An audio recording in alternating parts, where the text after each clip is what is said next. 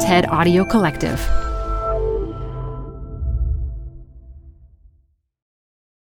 Hi, I'm Debbie Millman. Canva is great for designing visual content for work, no matter what industry or department you work in.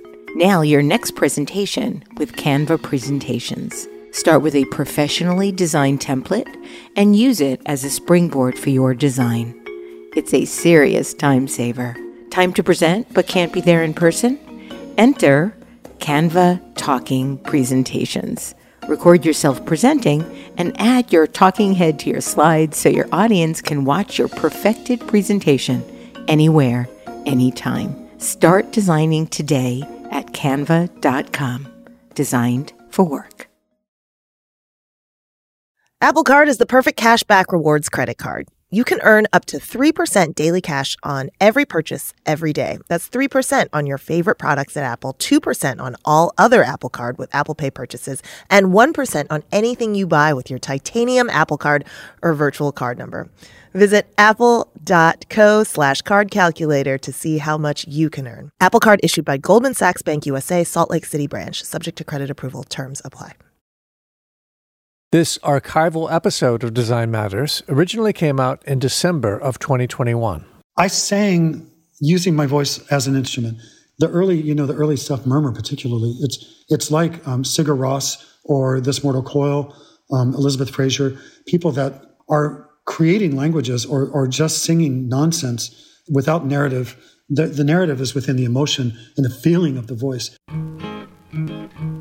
From the TED Audio Collective, this is Design Matters with Debbie Millman. For 17 years, Debbie Millman has been talking with designers and other creative people about what they do, how they got to be who they are, and what they're thinking about and working on. On this episode, Michael Stipe talks about his life in music and photography.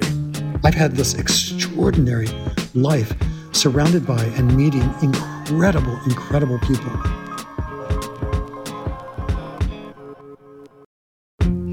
When Michael Stipe was the lead singer and lyricist for the band REM, talents and interests beyond music.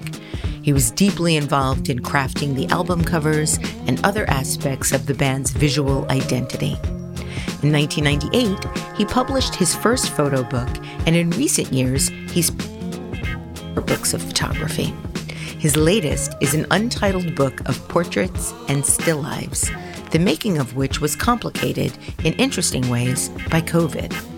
He joins me now to talk about his practice of photography and about the musician and an artist. Michael Stipe, welcome to Design Matters. Thank you, Debbie. How's it going? It's so nice to see you. So nice to see you too. Michael, I understand that the best kiss of your life was with Allen Ginsberg. Well, that was that was a questionnaire for Guardian or Independent. The Independent. It was for a UK paper for sure. One of the UK papers, and you know they think that Americans have no sense of humor or sense of irony. So I, I work extra hard to create ridiculous responses to their questions.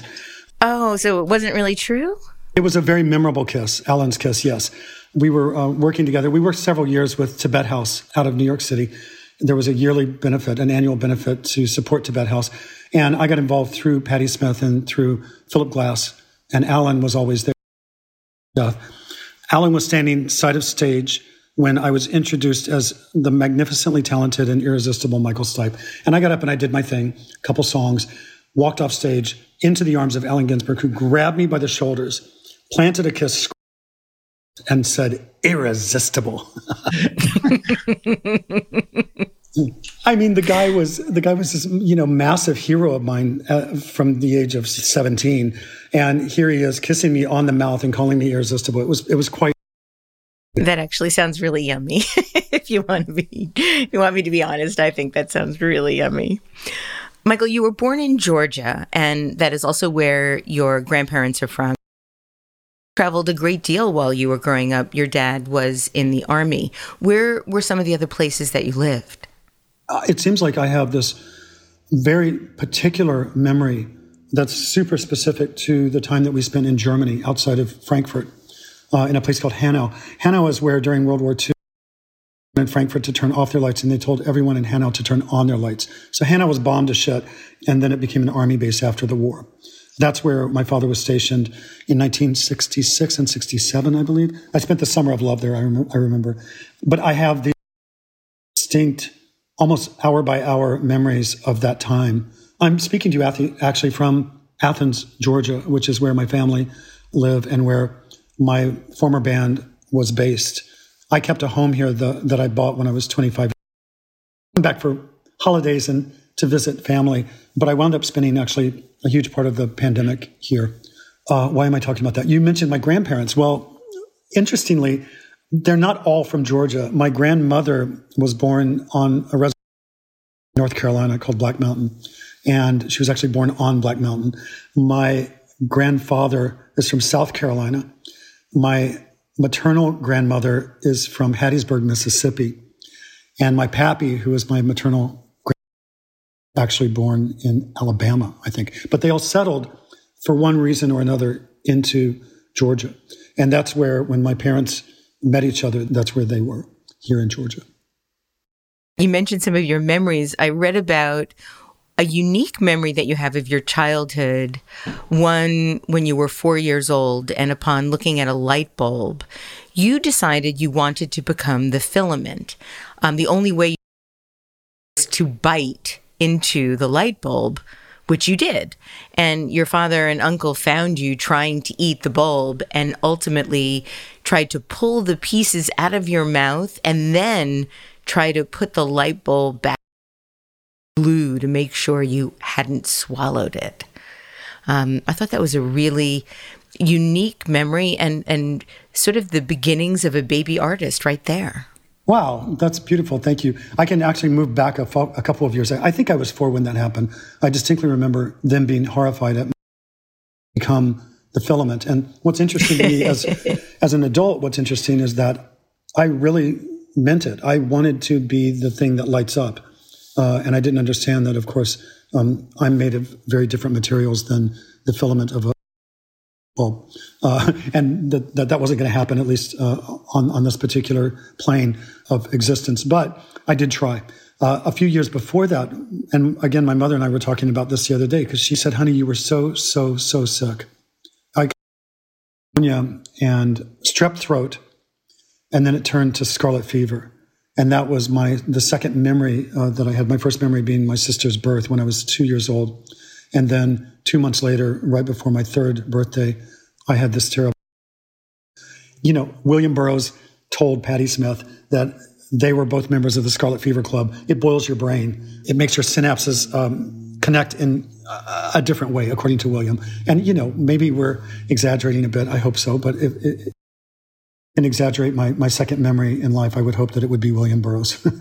um, I, I, had scarlet fever, and so um, maybe the idea that I could, at four years old, uh, turn myself into the filament uh, was not so outrageous. Was it at that moment that you felt it was important that you actually light up a room? I was called uh, Mike Stipe the Shining Light when my name was Mike. That's that was my nickname in kindergarten and in first grade. Uh, now that so uh, again, I remember virtually uh, every day of it, and and I, I, was learning. I was I was a slow learner in many regards, so I was learning how to read and write. Then uh, I was left-handed. My mother made the decision that um, with you are too. Yes. Decision that uh, that they would not try to change me to suit the the, the idea of, that all people should be right-handed, and so she allowed me to be left-handed. But um, I, I wasn't learning at the same rate as other kids. I was in third grade walk, and it was this abstract concept the round thing with the arms, I, I, I, couldn't connect that to the passage of time. Yeah, it wasn't until years later that there were digital clocks that I'm when people rely on digital clocks because I think there is something kind of wonderful about the idea of reading time as if that's something that could be ever static. One and of my first um, one of my first sculpture pieces, uh, going back to I guess it was 2006 or 2007, uh, is a um, an exact replica of my first digital uh, alarm clock, which which also played music. So it was this combination of kind of the future, uh, along with uh, uh, being able to listen to the radio. Two things that, that for me are profoundly important. Uh, my dreamscape, pretty much a post-apocalyptic future that's got a lot of water. No Kevin Costner, but a lot of water. but it's not terrifying. Everything's held together by Scotch tape and staples, but it's not a it's not a terrifying place. It's actually quite welcoming. Um, but how did I get into that now, Debbie? I have to say, um, I'm drinking my first cup of tea in a month. I haven't had caffeine in over a month, so I'm I'm going very slow with the caffeine here. I don't want to get ahead of myself. But you might have to remind me why we're going in different directions. Not a problem. I, I don't mind doing that at all. Do you keep track of your dreams? Do you write them down when you wake up and analyze them? I'd like to say yes, but I don't. No, I don't. The ones that I need to remember, I, I, I remember, uh, and, and, then some of them, like last night's dream, I, would really rather just let go of. On paper is my schedule and pop lyrics, everything else, and pop lyrics even kind of wind up more on the computer these days than than on paper. Uh, I don't like my handwriting. Uh, I find it distracting and um, uh, imperfect and write something brilliant. Uh, but if it's a bad handwriting day, I'll just throw it away or, or I'll, I'll, disregard the idea. Uh, equally, and I learned this with lyric writing, pop lyric writing, I, I, can write something really bad.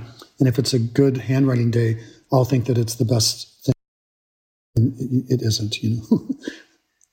How do you come to whether or not you're having a good or bad handwriting day? What are the what are the criteria to create day? I look at it and uh, it's either or it's mortifying, and it's more often than not mortifying. So you have no control over the output. No, and I don't think that has to do with being left-handed. I don't know if you have a similar problem, but I do smear things a lot. So there's a lot of smearing that happens. I used to write kind of sideways, upside down, but that was really painful. I think a lot of left-handed people have that same experience. I also walk into doors a lot. Do you? Yes, we. You know, it's very funny. Terry Teachout, the uh, for the Wall Street Journal, and also a playwright and dramaturg, once told me that um, he falls a lot. He's also left-handed, and he said that he's been told that left-handed people see the world backwards, and and that's why facial issues. I have a lot of spatial issues. So yeah, I, I trip and fall and bang into things all the time. Yeah, me too. Me too. I'm really bad that way. Are you able to write mirror backwards? A lot of left handed people can do that without even realizing they can do it. Until I was in the seventh grade. Uh, and then I had a teacher who pulled me aside and she had got grade my papers uh, by holding them up to a, to a, to a light bulb. Uh, and grade the back of them. I, I, wrote, I wrote exact mirror image uh, until yeah, me too. what is seventh grade? I was 12 years old. Yeah. But she said, um, she said, and this is probably almost a direct quote. She said, "It's like two fish that are going to flip flop if you continue doing this." And I could, I could visualize that, and it terrified me, so I stopped doing it. Oh well, I bet you could still do it. I don't think it's something you can unlearn. I actually something kind of wonderful about flipping back and forth left brain right brain and it's never flip flopped in a way that felt like a fish it's really good in meetings because i can read people when people have papers on their desk i can read everything uh, upside down and uh, up, is it upside down and backwards? It looks backwards, but yeah, I'm able to read. Just mirror backwards, yeah, like Da Vinci. Exactly. Well, I did think, and this is really an exclusive, Debbie. I wouldn't say this to many people, but for a moment, as a young, I, am I'm, I'm, I'm going to place myself at 11. I thought that I was the reincarnation of Leonardo da Vinci. And I think oh, it's just, I love that because he had really, and he wrote mirror backwards, and I was like, okay, I've got bad hair, and I write mirror backwards, so it works for me you you first started reading about the club CBGBs when you were in the magazine. I believe it's called Rock Scene. And that is also when you made your first recording. And I understand your sister had one of those old school audio tape recorders. And one day when everyone had left, you locked yourself in the den and turned the machine on record and screamed for 10 minutes. All this is true, but it was a Creem magazine. Ah. I can picture her bedroom and sitting on the corner on the corner of her bed with this. Um, it's like a secretary's early cassette recorder, and what I would not give to have that tape today. I would really. That was my next question. I would put a I'd put a disco backbeat on it, and it would be in my mind anyway the greatest hit single of all time. Yeah, that was my first recording. But I was 15 uh, in detention, and this was in a different place. This was now we were now in Collin of East St. Louis.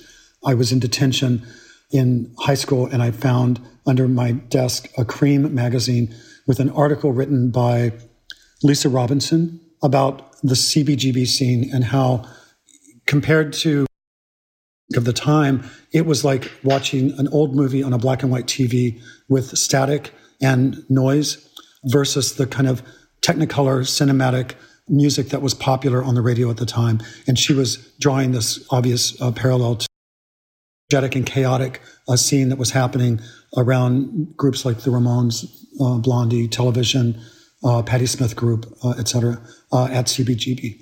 And, um, and comparing it to what was on the radio, which at the time was really uninteresting and boring. You were originally a fan of the Archies, I believe. I love the Archies, uh, and I, I, I have an older sister, but she wasn't into music. My parents were not really into music that much, and so what I had was pop radio in Texas mostly. The formula listening years for me were in Texas um, up until the age of 13. That's when I we moved to outside of East St. Louis, and I was teased mercilessly for my accent, which was had been at the time was a Georgia South Georgia accent run through. And now grandmother from North Carolina, grandfather from South Carolina, grandmother from Mississippi, grandfather from Alabama. They all grew up in, in Washington, D.C., or Washington, as my grandmother would call it, and then South Georgia. Run that through Texas, through Germany. Plopped out at the age of 13 in a little kind of white flight, drug addled town outside of East St. Louis. And I was teased mercilessly for my accent. They called me uh, because I had really long eyelashes. Faggy, but I, I, I was more just really a nerd. They called me the Maybelline Cowboy, and it, it was extremely painful. Uh, that that oh. started. Uh, I wasn't really deeply bullied until those years, but that's that's when the bullying really began. I changed my accent very quickly. Play school scissors, and I chopped my eyelashes off. I tried to fit in. It didn't work. So I got a very early lesson in uh, trying to fit in recognizing that that's not working and deciding to kind of be yourself. And um, that led us on what I think is a pretty spectacular path. Talk about how you accidentally got a subscription to the Village Voice. Well, younger listeners would not remember this, but for a dime, you could get um, subscriptions to 12 magazines for a year if you just subscribe to some kind of thing. I don't know what it was. It was in the back of all magazines and newspapers, I mean, uh, comic books rather. And my sister, she got um, like Redbook from my mom. Um, I don't know, Life magazine and all the magazines of the like early 70s, late 60s. Boys seemed interesting to her. So we got a year subscription to the Village Voice. That introduced me to this whole other universe, of course, of, of New York and New York culture. And that played a really heavy and important role in my punk rock at the age of 15 and recognizing that that was my tribe and that's where I was comfortable. And of course, there was no one around me who acknowledged or even knew about what was happening uh, with punk rock and with the punk rock scene. So I was really, really on my own. I mean, I had mimeographs at school that said Tom Verlaine, Tom Verlaine was the founder of the band Television. Tom Verlaine is God. And I, I went to school early one day and I put up these posters, these mimeograph posters all over school. I almost because the English teacher said clearly someone is referring to the, the French poet Paul Verlaine. Uh, so they got that wrong. But how dare they blaspheme our Lord and Savior by referring to a French poet as God? And so there, there was this whole like uh, uh, who blasphemed uh, the, the, school. It was me, and it was Tom Verlaine from the band Television, but nobody had any idea. Anyway, uh, that was me at the age of 15. I was a little bit of a scamp, I guess. Did anybody ever find out it was you? They there are other secrets uh, from that era that probably um, are not repeatable on your podcast. You know, I'm thinking back to my first introduction to the Village Voice, which kind of happened around the time I 80 82 when I first graduated college. I was already familiar with your work in REM, but I came to Manhattan after going to school in Albany, New York, and my dad had lived in the village uh, while I was growing up, but I didn't spend a lot of time newspaper and thought it was sort of like a primer to the world. And at the time, I was really, really afraid of coming out. I was afraid of the judgment. You know, I was re- when I was doing a lot of my research on on your background and your I was reading about how you grappled with your thoughts about coming out back in the early 80s. And I read it out loud to Roxanne because I thought, you know, she's 14 years younger than me, and that's a big difference in the in the world of coming out. This is what Michael was feeling at that time. That's exactly what I felt like. Suddenly you're going to be judged. It might affect everybody around you. You were really scared about what it would mean to your bandmates and how the, the world would treat the band. And it was such a different time. I mean, that the world has changed to the degree it has, although it certainly has so much more to go. But but reading what you were going through really helped her understand why it took me so long to come out. So thank you. You're welcome. I mean, my bandmates and everyone around me knew uh, yeah, my sexuality. You know, we lived together. They couldn't ignore or for, or or disregard uh, who was coming uh, up into my room and, and leaving the next morning. Yeah, it was. I mean, I, I, I, turned 20 years old in 1980, and you know what I think. I think that LGBTQI, I can use today's terms uh, and apply that to the late 70s. That liberation, uh, that moment, uh, should have happened in the late 70s, following civil rights and following the women's uh, liberation movement. That that was a movement that that was certainly not just diminished, but squashed completely by the advent of AIDS and, of course, the Reagan administration. And Reagan and Bush Sr. kind of taking over for the whole of the 1980s and into the early 90s. It took a revolution and, and shifted years, which is, I think, why when it finally did happen, it happened so quickly that a lot of people's heads are still spinning, trying to figure out where they are or who they are within it, uh, not only within the straight community, but also within as we call it, the LMNOPs. right. Um, right. Uh, trying to figure out who they are and, and, and where they fit in. This is something I really love about the 21st century. From the moment I, I did uh, start speaking about my sexuality publicly, and for me, it was more a matter of privacy than anything else. But I, given so much of myself as a public figure and as a as a pop star uh, to the public, I wanted to keep something to myself, and of course, I chose the wrong the wrong thing to keep. Uh, I now recognize how powerful it is to have people like ourselves in the public eye, and and that that's really that's people who are struggling with uh, with their own situations. But but anyway. But I also think you know you had already been bullied, and I think once you're bullied, once you feel damaged it's very hard to keep putting it out there because of the pain that you've already experienced and the pain you're afraid you're going to still feel. Well, the people I surrounded myself with as a 20 year old were people that understood who I was, and, and they had no problem with that. And in fact, they, yeah. they I think they, I think it was encouraged, you know, um, that I be exactly who I. Am. Result of that is is that we were not your typical um, pop band uh, at all. We we were never really a rock band, uh, uh although we we used some of those sounds, but but my being a part of it just radically shifted the focus of the band completely. And, and I think those guys acknowledged and recognized, when I say those guys, Peter, Mike, and Bill, of course, the, my band, right. my former bandmates, but then also the people around us. It, it, it, was, it was clear that, that we were very, very different. And part of that, I think, really had to do with my identity and, and, and how, how that placed me in a very different um, sphere than most of what uh, normal pop culture would, would offer you. One of the things that I do now podcast is teach and i i teach um, undergrads seniors in at the school of visual arts and one of the things that i talk to them about is their hopes and dreams and what they want to be and what they want to do in their i find really tragically that they're already at 18 19 20 21 beginning to think about what they can't do as opposed to what they can. You know, they start limitations of their life before they even try to make anything possible. And I was really, really struck by something that I read that you said. Um, you said that your greatest achievement has been deciding what you wanted to do at 15, odds doing it. And and I was wondering if you could talk a little bit about what gave you the sense back then that it could be done. Delighted and interesting that you talk about kids today using a process of negation to try to figure out who they are and how kind of that is.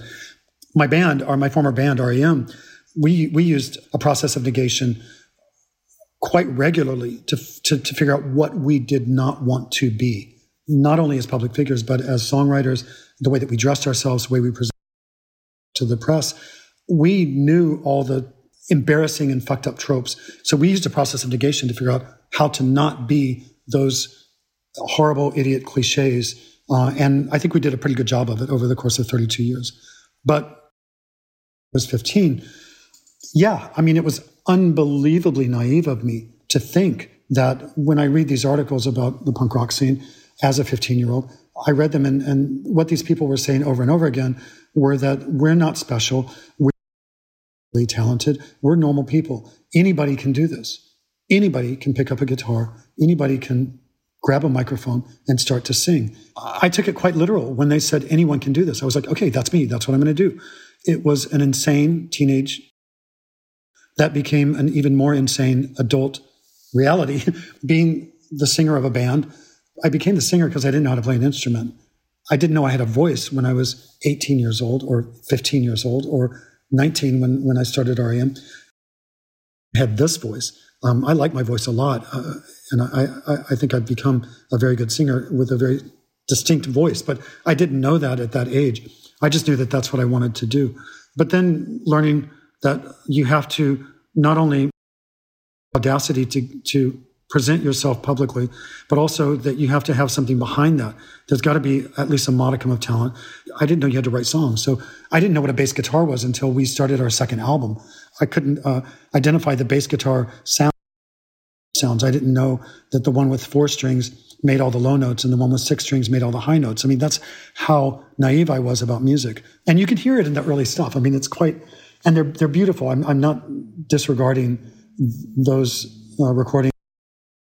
They are for some people quite magical. But I hear and I acknowledge a band and within myself, an artist learning how to not crawl publicly, learning how to be a toddler publicly, learning how to poop his diapers. If you can carry this a little further, I finally take the training wheels off the bike, and, and I'm actually a, a songwriter uh, and a lyricist. And now I find my I wrote a song last night, Debbie. I'm so excited. I took this crazy um, moment house party in London, maybe 15 years ago, with a bunch of friends dancing. And this thing that came out of my mouth to a great friend of mine on the dance floor. And I always remember this phrase. Well, it presented itself at two o'clock this morning with a song written synthesizer in 2018, pre pandemic, that has been sitting around in the studio. And last night, they came together and, and created this. What I'm gonna I'm gonna go in tonight and see if there's anything to it. But I woke up really excited uh, that insane phrase from 15 years ago, a London house party, has found its way into a song written on a Moog in 2018, and uh, in 2021, boom, here it is. So we'll see. I, hopefully, it'll wind up on what is I, am certain to be a, a solo record that's going to be coming out probably within the next year. Hopefully, yeah. Hey, y'all, it's Elise. I have another podcast to tell you about. It's called In the Making. It's an original podcast brought to you by Adobe Express. It's the all in one content creation app included in your Creative Cloud membership. In the Making takes an honest look at the challenges and rewards of being part of the creator economy. The series kicks off with Puno, who is a creative director and educator. On the show, host Teresa Au explores how you can use the principles of design to create a career you love. Puno did it. Puno is a web designer and content creator and the founder of an online education platform called I Love Creatives. And on the show, Puno shares her journey from working on the Call of Duty video game to building both a design studio and a trade school for digital design. Puno has practical advice for taking a thoughtful and iterative approach to career building. Most importantly, this show is actionable. It's about how you can take your own next step in the creative world and into the creator economy. It'll help you discover creative, intriguing people who are making a living and it'll probably inspire you no matter what you do. I know it certainly did for me. Search for In the Making in your podcast player. My thanks to In the Making and Adobe Express for their support. Hi, I'm Debbie Millman. Canva is great for designing visual content for work, no matter what industry or department you work in. Now, your next presentation with Canva Presentations. Start with a professionally designed template and use it as a springboard for your design. It's a serious time saver. Time to present but can't be there in person? Enter Canva Talking Presentations. Record yourself presenting and add your talking head to your slides so your audience can watch your perfected presentation anywhere, anytime. Start designing today at canva.com. Designed for work. You stated that it took you the better part of your 20s to recognize that insecurities are actually a superpower and something that you could utilize to allow your better work to come forward. And realize that you didn't have to be snippy and cynical. And you've said that quote, cold ass bitch was a coat I put on to protect myself. And I realized I can take that coat off now, which I love. How did you come to that? Get to that point where you could throw off that coat? I mean, I can't believe that quote came out of my mouth, but it did. Um, anyone, anyone who knows the band from earlier days, I would come on stage wearing four or five layers of clothing and usually a hat and maybe some glasses. And as I got heated up during the performance, I would take them off. And by the end of the performance, I was down to a t-shirt or, you know, down to my jeans, no, no shirt at all. I always felt the need to protect myself and to layer myself from the world at large. I'm a very, I was born a very shy person. I'm not anymore because I had. But the part of that, Debbie, that I find interesting is that I was really moving on instinct.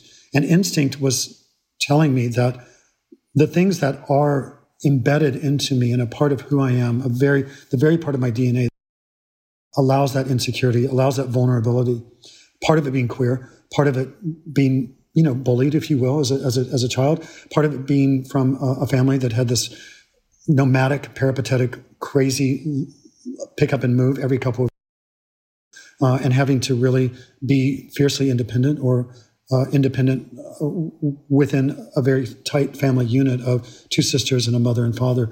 All of this created, I guess, an instinct that allowed me to it and without having the language to describe it to myself uh, allowed me to use that insecurity and that vulnerability to create the persona that became who I am. And that gets into a whole other philosophical or, or deeply um, psychological arena that we don't need to go into. We create, we, we, we, we become who we want to become, and then we, we, we create who we want to become, and then we become them. Uh, but I didn't have the language to recognize that until much, much later. Uh, when, when I had established myself enough that it didn't knock me backwards or throw me off my game. It simply allowed me to look at the earlier work and not disregard it so um, so easily, and to to acknowledge, wow, stuff that was incredibly ballsy and incredibly courageous. I just didn't see it as such, and I still don't think of myself. I still have what is it, um, imposter syndrome. Mm. You know, mm. I, I I always think that the next song uh, or the next uh, photo book is going to be the is that I'm a big fake. Um, and that in its own regard can be a great power, a superpower. I'm a little bit quoting Greta Thunberg, who referred to when she became a public figure through her uh, through her activism and mocked by the world's media. How embarrassing are we as Americans? But being mocked for her voice, acknowledged publicly that her being on the spectrum, being autistic, was what she regarded as a superpower. And I, I was like, whoa, hang on a second. Here's a teenager. This thing that we've thought of my whole life as something that's a disability, she regards as a superpower. I have those superpowers within my vulnerability and my insecurities. And I've actually employed those throughout my entire adult life and presented as a public figure, as a pop star, uh, as a singer songwriter, as an artist, as a photographer, etc.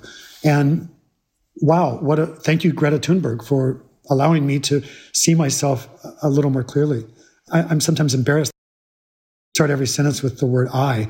I. I feel a little navel gazy, but but part of being a pop star allows you to not only acknowledge that the ego that it takes to get up on a stage and think that what you have to say or sing is valuable to someone beyond yourself also comes hand in hand with the humility of stepping back and, and recognizing that if you start to be, believe your own myth, you're screwed. And the work that you do is vastly unimportant, really, really human. And that humanity, I think I'm just, this sounds insane to me coming out of my mouth, but that humanity, uh, that humility combined with that ego is what I think that, that friction uh, can create beautiful work. In people that performance artists and, and dancers, uh, or in something as rigid as opera or ballet, uh, or in something as as freeform as my idea theoretically of what punk rock means. You know. Yeah, it's interesting in spending time researching a lot of the things that you were a part of and, and talked about and wrote about through the 80s till now. I was very aware of your of the sort of tides as they go back and forth between acceptance and reverence and um, people then getting upset about the very things that they used to be excited about and how you have to temper how you consider to them by what you mean sort of internally and, and hold on to that in some way. Wow, can you expand if that, that makes sense? No, can you expand on that a little bit more? I'm, I'm really intrigued. Well, you, I, I remember you were talking about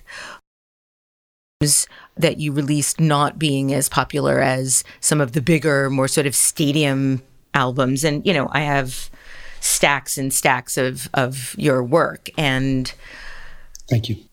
They have the work appealed to a certain type of people. The the later state more stadium work I'm talking about, you know, losing my religion and sort of the the the world of of that super duper heavy popular music that people, you know, all the out of time time that might be smaller or less appreciated by the masses, you know, it's still work that has meaning. And if you start to, and I, you know, talk to Roxanne about this all the time, um, if you start to measure your value and worth by the amount or the amount of albums that are sold or the amount of downloads or the amount of streams, you you put your whole life in control of something that isn't you. You're also competing, uh, and I can't possibly compete with my past, and I have no desire to, nor with um, whoever the pop stars of, of, of 2021 or 2022. I, I have no even try to compete with that. I read an article, I, I think it was in The Guardian, about Damon Albarn from the band Blur.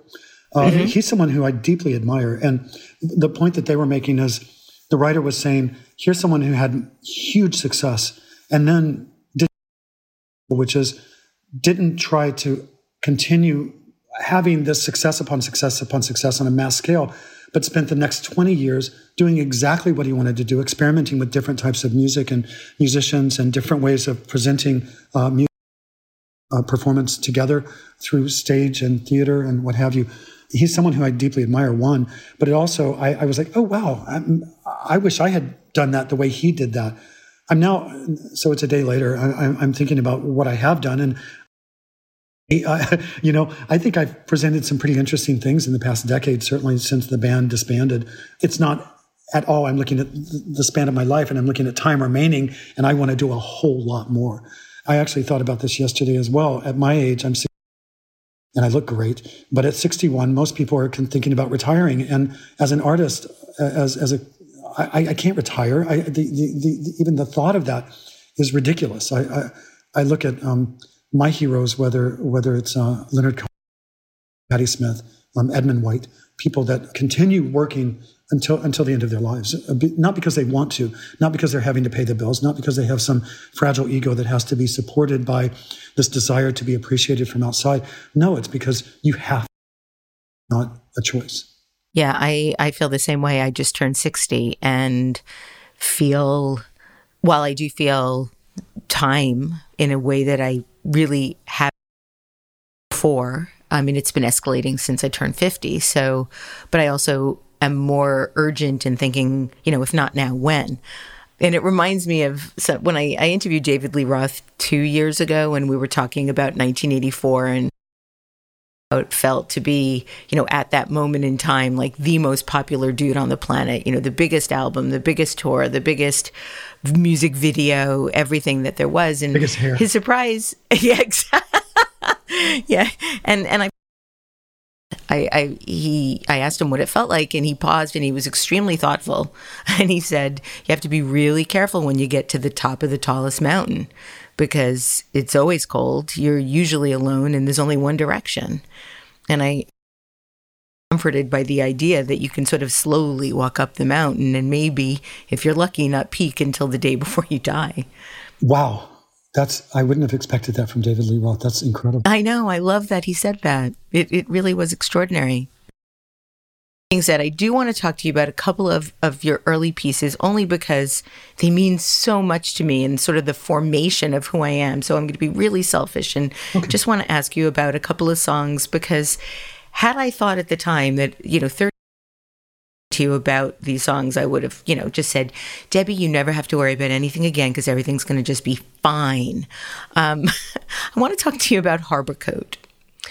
Harbor Coat is one of my favorite songs. Like if somebody said, Debbie, write down top 10 songs of your life, it would be Harbor Coat. And not only is it one of my favorite songs of all time, but there's a line in it that I use sort of to describe a moment in time. At first, you know, when when the album first came out, I'm talking about the album Murmur. What's on Murmur? Yeah, this, I'm sorry, Reckoning. 19, Reckoning. Oh, Reckoning. I'm going to say that 1984. again. Yeah. Right. Right. Reckoning came out. Okay. Yep. I was and I have it. I have it on. Yep. I have it the CD. That's how much I love this. And I also have all the, the sort of digital versions of it because it's just easier to listen to music that way. But I would never ever give these up. So these are all the first pressings. And you didn't include the lyrics at the time. You had a real and people would argue, what does this mean? What does that mean? What is he saying here? What is he saying there? And I want to talk to you about that in a second. But I want to ask you about this line. I spent my whole life waiting to ask you this. There's a splinter in your eye and it reads If you're asking me, I have yes. no idea. I think it's that instinct that we were talking about. I yeah. I was I was using I, I was a fan of, of William Burroughs and Brion Gysin, and I, I was very familiar with the cut up technique that they had employed through their own work.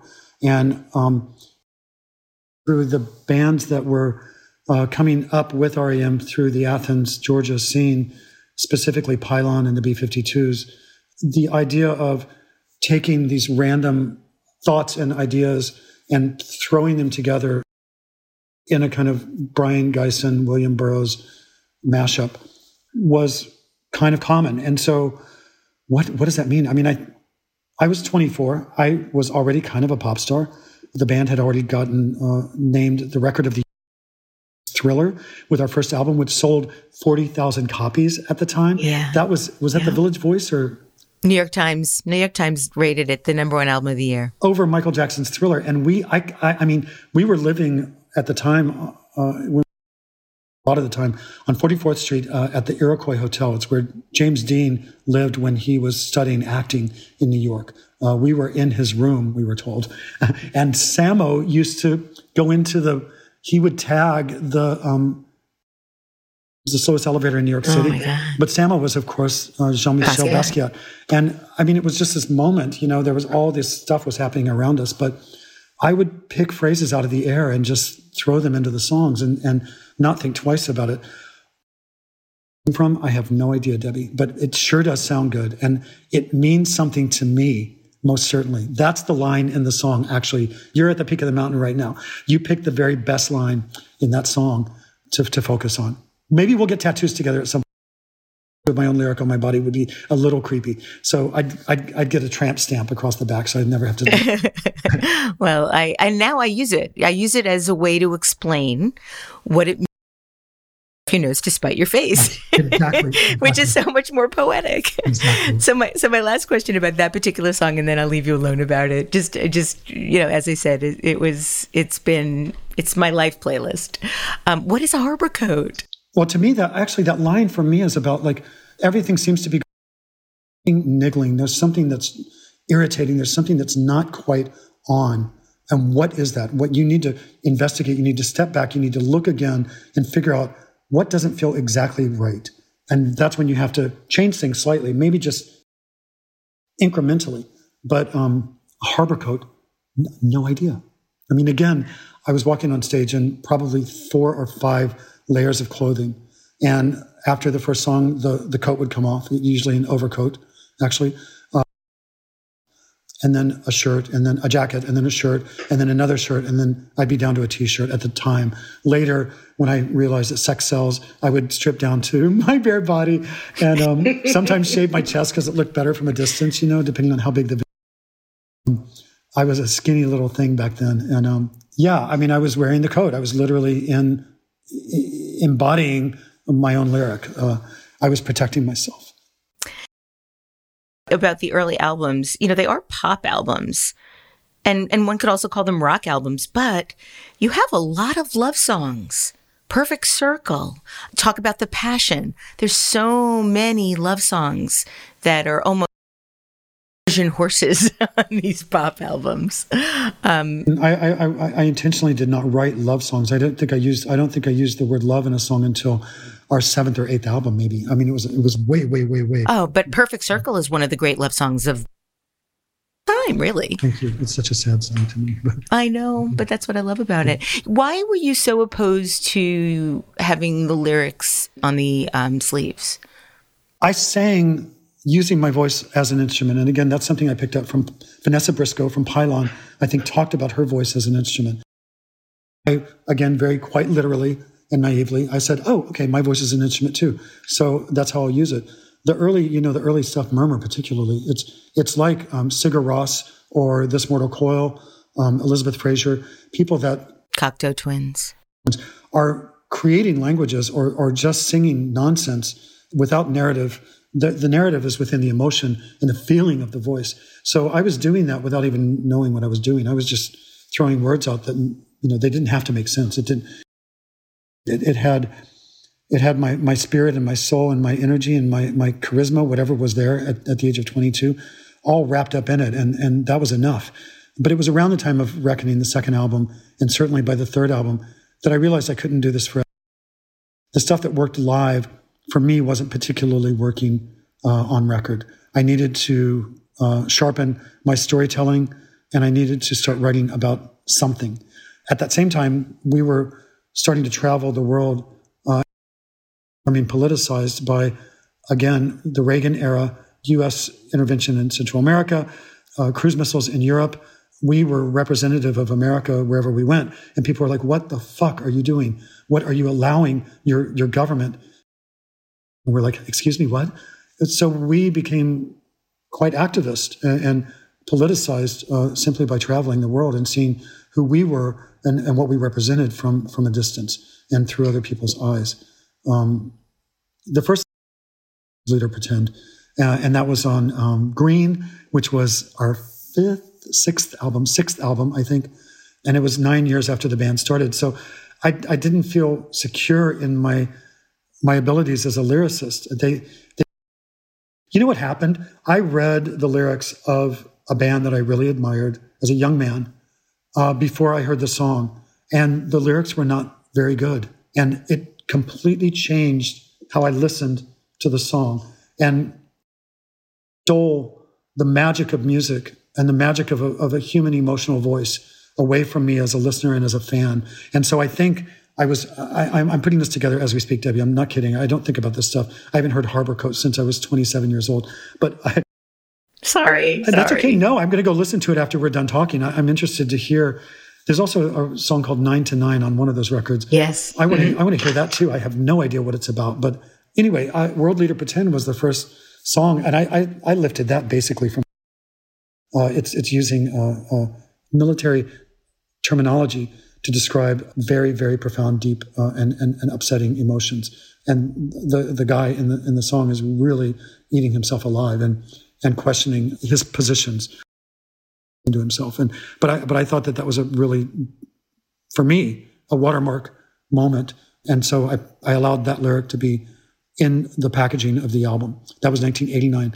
It wasn't until Losing My Religion, which was 1991, loud lip syncing in a video because it seemed fake to me. And it wasn't until after I think Bill Berry left the group in 1996 that I started including all the lyrics, just because I was like, okay, I've done that.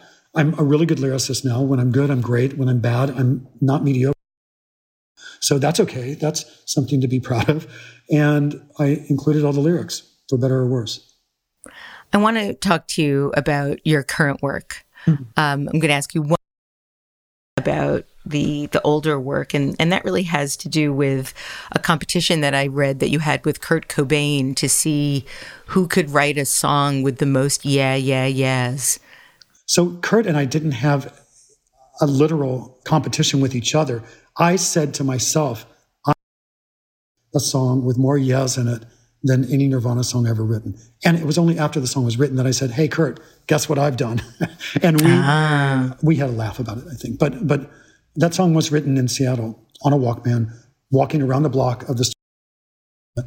And you know, Peter Buck had moved there, uh, bought a house, um, started a family, and Kurt and Courtney bought the house next door. They literally shared a, a fence.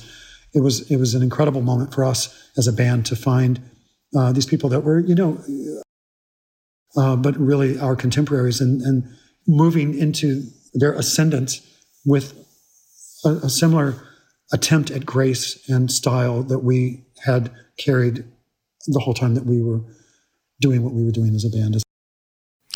Well, in 2011, after countless awards, becoming one of the world's most successful and respected bands of all time, selling over 85 million albums. More, more, more, more. It's, okay. more, it's always more. They always, always more. the American, oh, absolutely, uh, 185 trillion. I always think 100, over 100 million. That's that's what I say. Over 100 million. million. Yeah, because when you see these things, you know, in in on wherever, it's always like that moment, that time thing. It's like that moment. I'm, I'm actually teasing. It's it's fine. Oh, I, we I sold a lot of records. A lot of records. In in, two, in 2011, we disbanded. We we without any acrimony, without anger. Um, you still make and record music, but you things now, and you have a number of really beautiful books that I want to talk to you about. Mm. Um, in 2018, along with Jonathan Berger, you published Michael Stipe Volume One, uh, which is a collection of 35 photographs combining. In- with images of people like Kurt Cobain and Patti Smith, as well as pho- photos that you've also collected of people like Marilyn Monroe, James Dean, Roy Cohn, and and lots of others. And you've said that photography is your primary diary. Um, and is it true you have over 50,000 photos in your collection? There's a lot more. And if I turn the camera, we're speaking on Zoom for your podcasters. Uh, we can see each other, but I can turn just slightly. Do you see that mountain right there? Yes. Those that's about fifty thousand negatives, and that's wow. So I have three studios. This one, uh, that's stuff that we've actually gone through and, and, digitized. So those are secure in more than one uh, medium now. But fifty thousand doesn't begin to touch it. I use photography as uh, of remembering where I was and and who I was with and and as, as a way of sparking my memory. Patti Smith writes everything down. I just don't write things down. I'm not very good at that. I never have been. I'm really good with taking a picture and that will, that memories down to what was the meal? What were we eating? Who was sat at the end of the table who I maybe didn't talk to, but they were still present. They were still there uh, in this incredible moment. I've had this extraordinary life surrounded by and meeting incredible, incredible and I've traveled the world.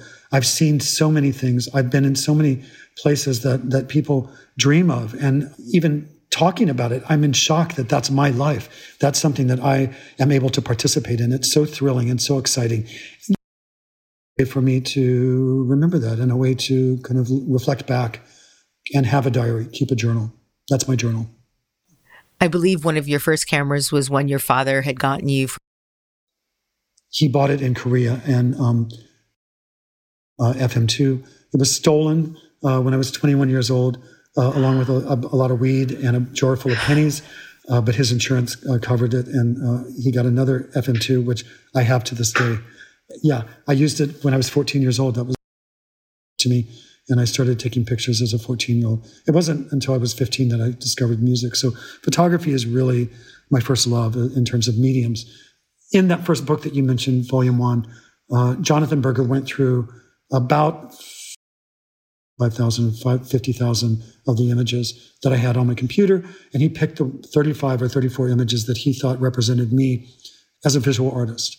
in a way of presenting me not as a pop star with a with a hobby, but as someone who's been actually doing this to a larger audience. And and and I, I I'm very grateful to him for the experience of putting that book together and actually having to take a step back and look at myself and my life through someone else's eyes. It was really exciting to see the choices that he made.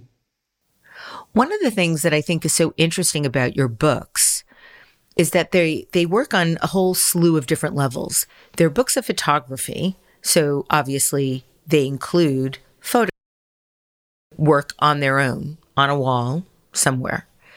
But then they're also talking to each other. They're communicating throughout. There is in, in all of your books a very specific linear narrative that changes at one individual piece on a wall to communicating in multiple ways just by the virtue of the way that they're ordered and the way they show up and the size of the photo in the book. Mm. How involved are you in the and the design of these books?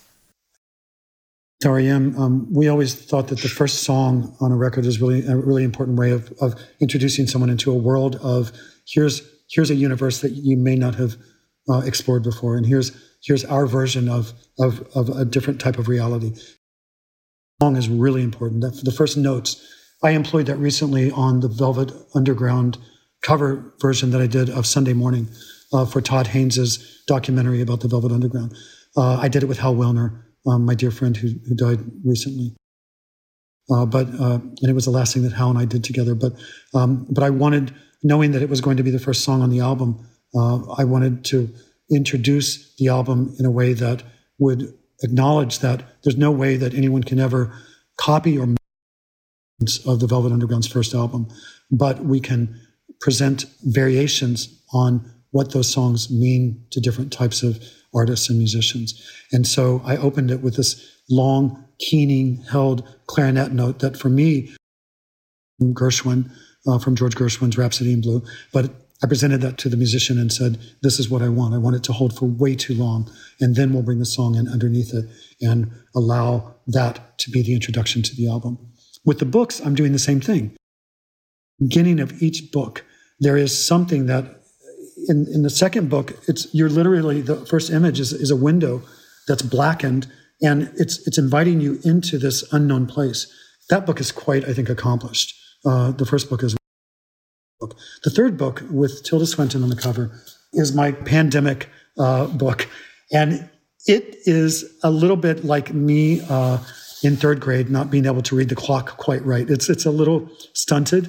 It, it started as something tight in terms of the idea that I had for what the book was going to be, and it became something very different under the madness that became my COVID year of 2020 uh, I went a little bit cuckoo, like I think a bunch of us did, and that is. Uh, but you you need you need a, a, little bit of a a legend to get through it. Now now the book does come with uh, a QR code uh, with me describing um, uh, in, uh, audio describing uh, yeah, it's a little podcast. If, if you scan the QR codes, you no, it's in a good way. If you scan, so for our listeners, if you scan the QR codes on the various pages, they lead you to audio recordings of of Michael talking about photographs and thinking about the narrative arc, the placement, which is super important. Um, it's a real sort of multi-layered experience that I think is is really interesting for the format it helps unravel the puzzle and it it, it, show, it shows yeah. my intention. My intention, as no, I hate the word artist, but as an artist, my intention is always, always to not have anyone feel left out. I want every single person that encounters anything that I do to feel smart when they walk away from it, to feel like they get it, they understand it on some level, whether it's visual, hopefully, whether it's a deeper understanding of themselves or a deeper understanding of something that's outside of what they might expect from a former pop star. You know, I want everyone to feel smarter when they come away from this, even if they just go, wow, that's a really Swinton, isn't she a magnificent creature? Well, yes, she is. She also represents a ton of stuff uh, that this book explores, and that's why she's on the cover. But anyway, I want everyone to step away feeling smarter. You know, that's um, one of my great heroes is Dolly Parton, at, at describing uh, her intention behind her work uh, the same way. Everyone should feel lifted by and, and a part of what the piece is. The books, though, is that they, while they are really inclusive, I don't think that they would exclude anybody. They have different ways in. So, in in terms of your brand new book, that to me feels more like a play, a play with different through it. There are very distinct emotions that you experience, whether you're looking at ceramics, whether you're looking at photographs.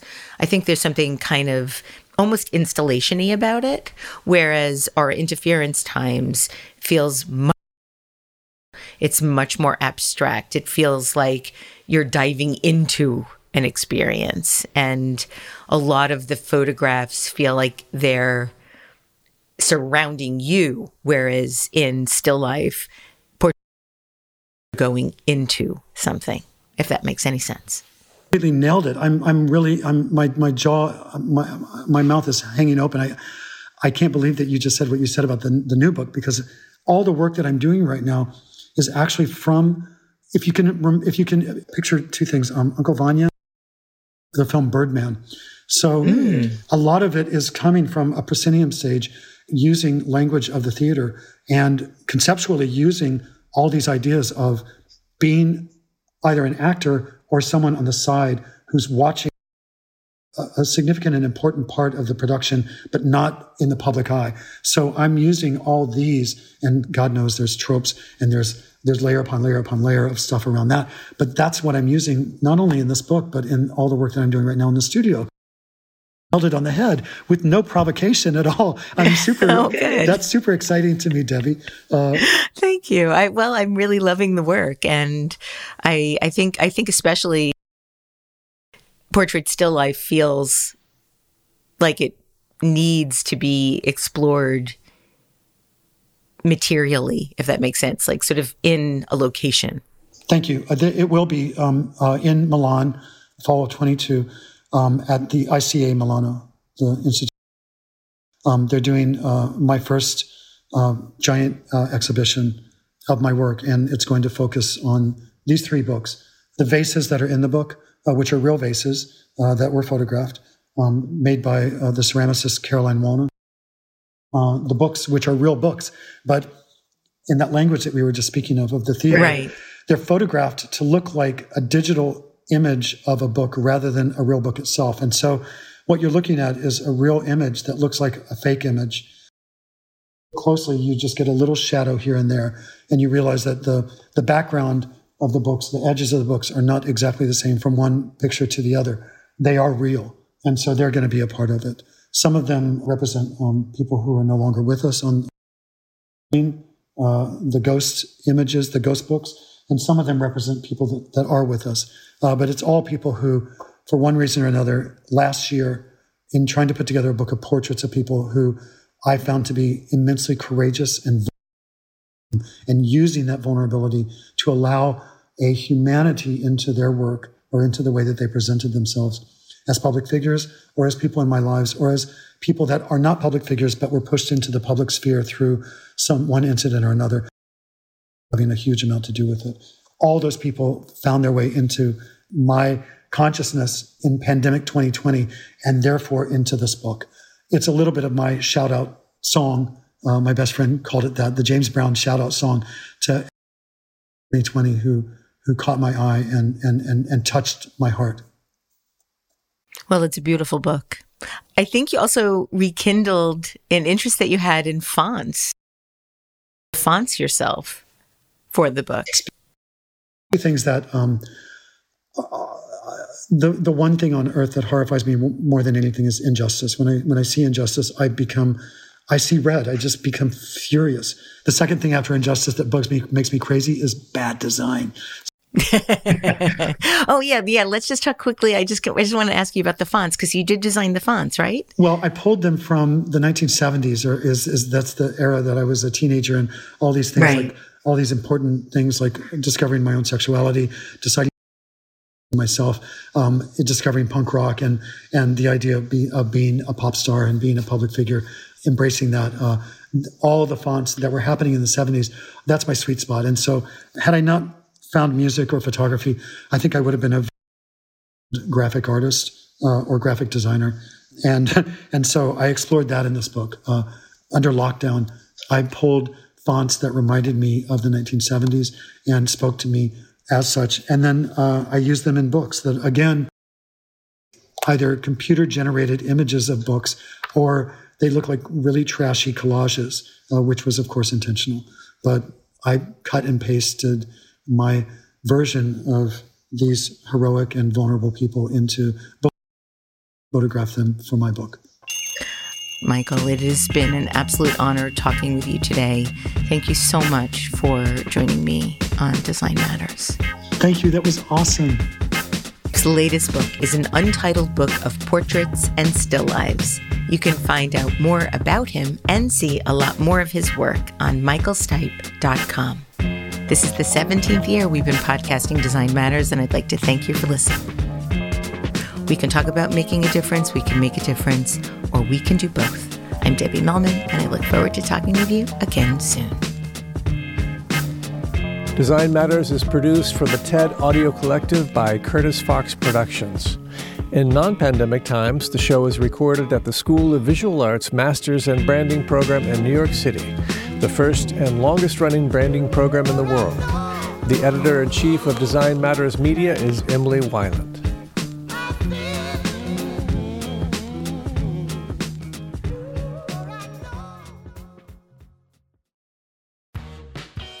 You're growing a business and you can't afford to slow down. If anything, you could probably use a few more hours in the day. That's why the most successful growing businesses are working together in Slack. Slack is where work happens, with all your people, data, and information in one AI powered place. Start a call instantly in huddles and ditch cumbersome calendar invites. Or build an automation with Workflow Builder to take routine tasks off your plate, no coding required. Grow your business in Slack Visit slack.com to get started.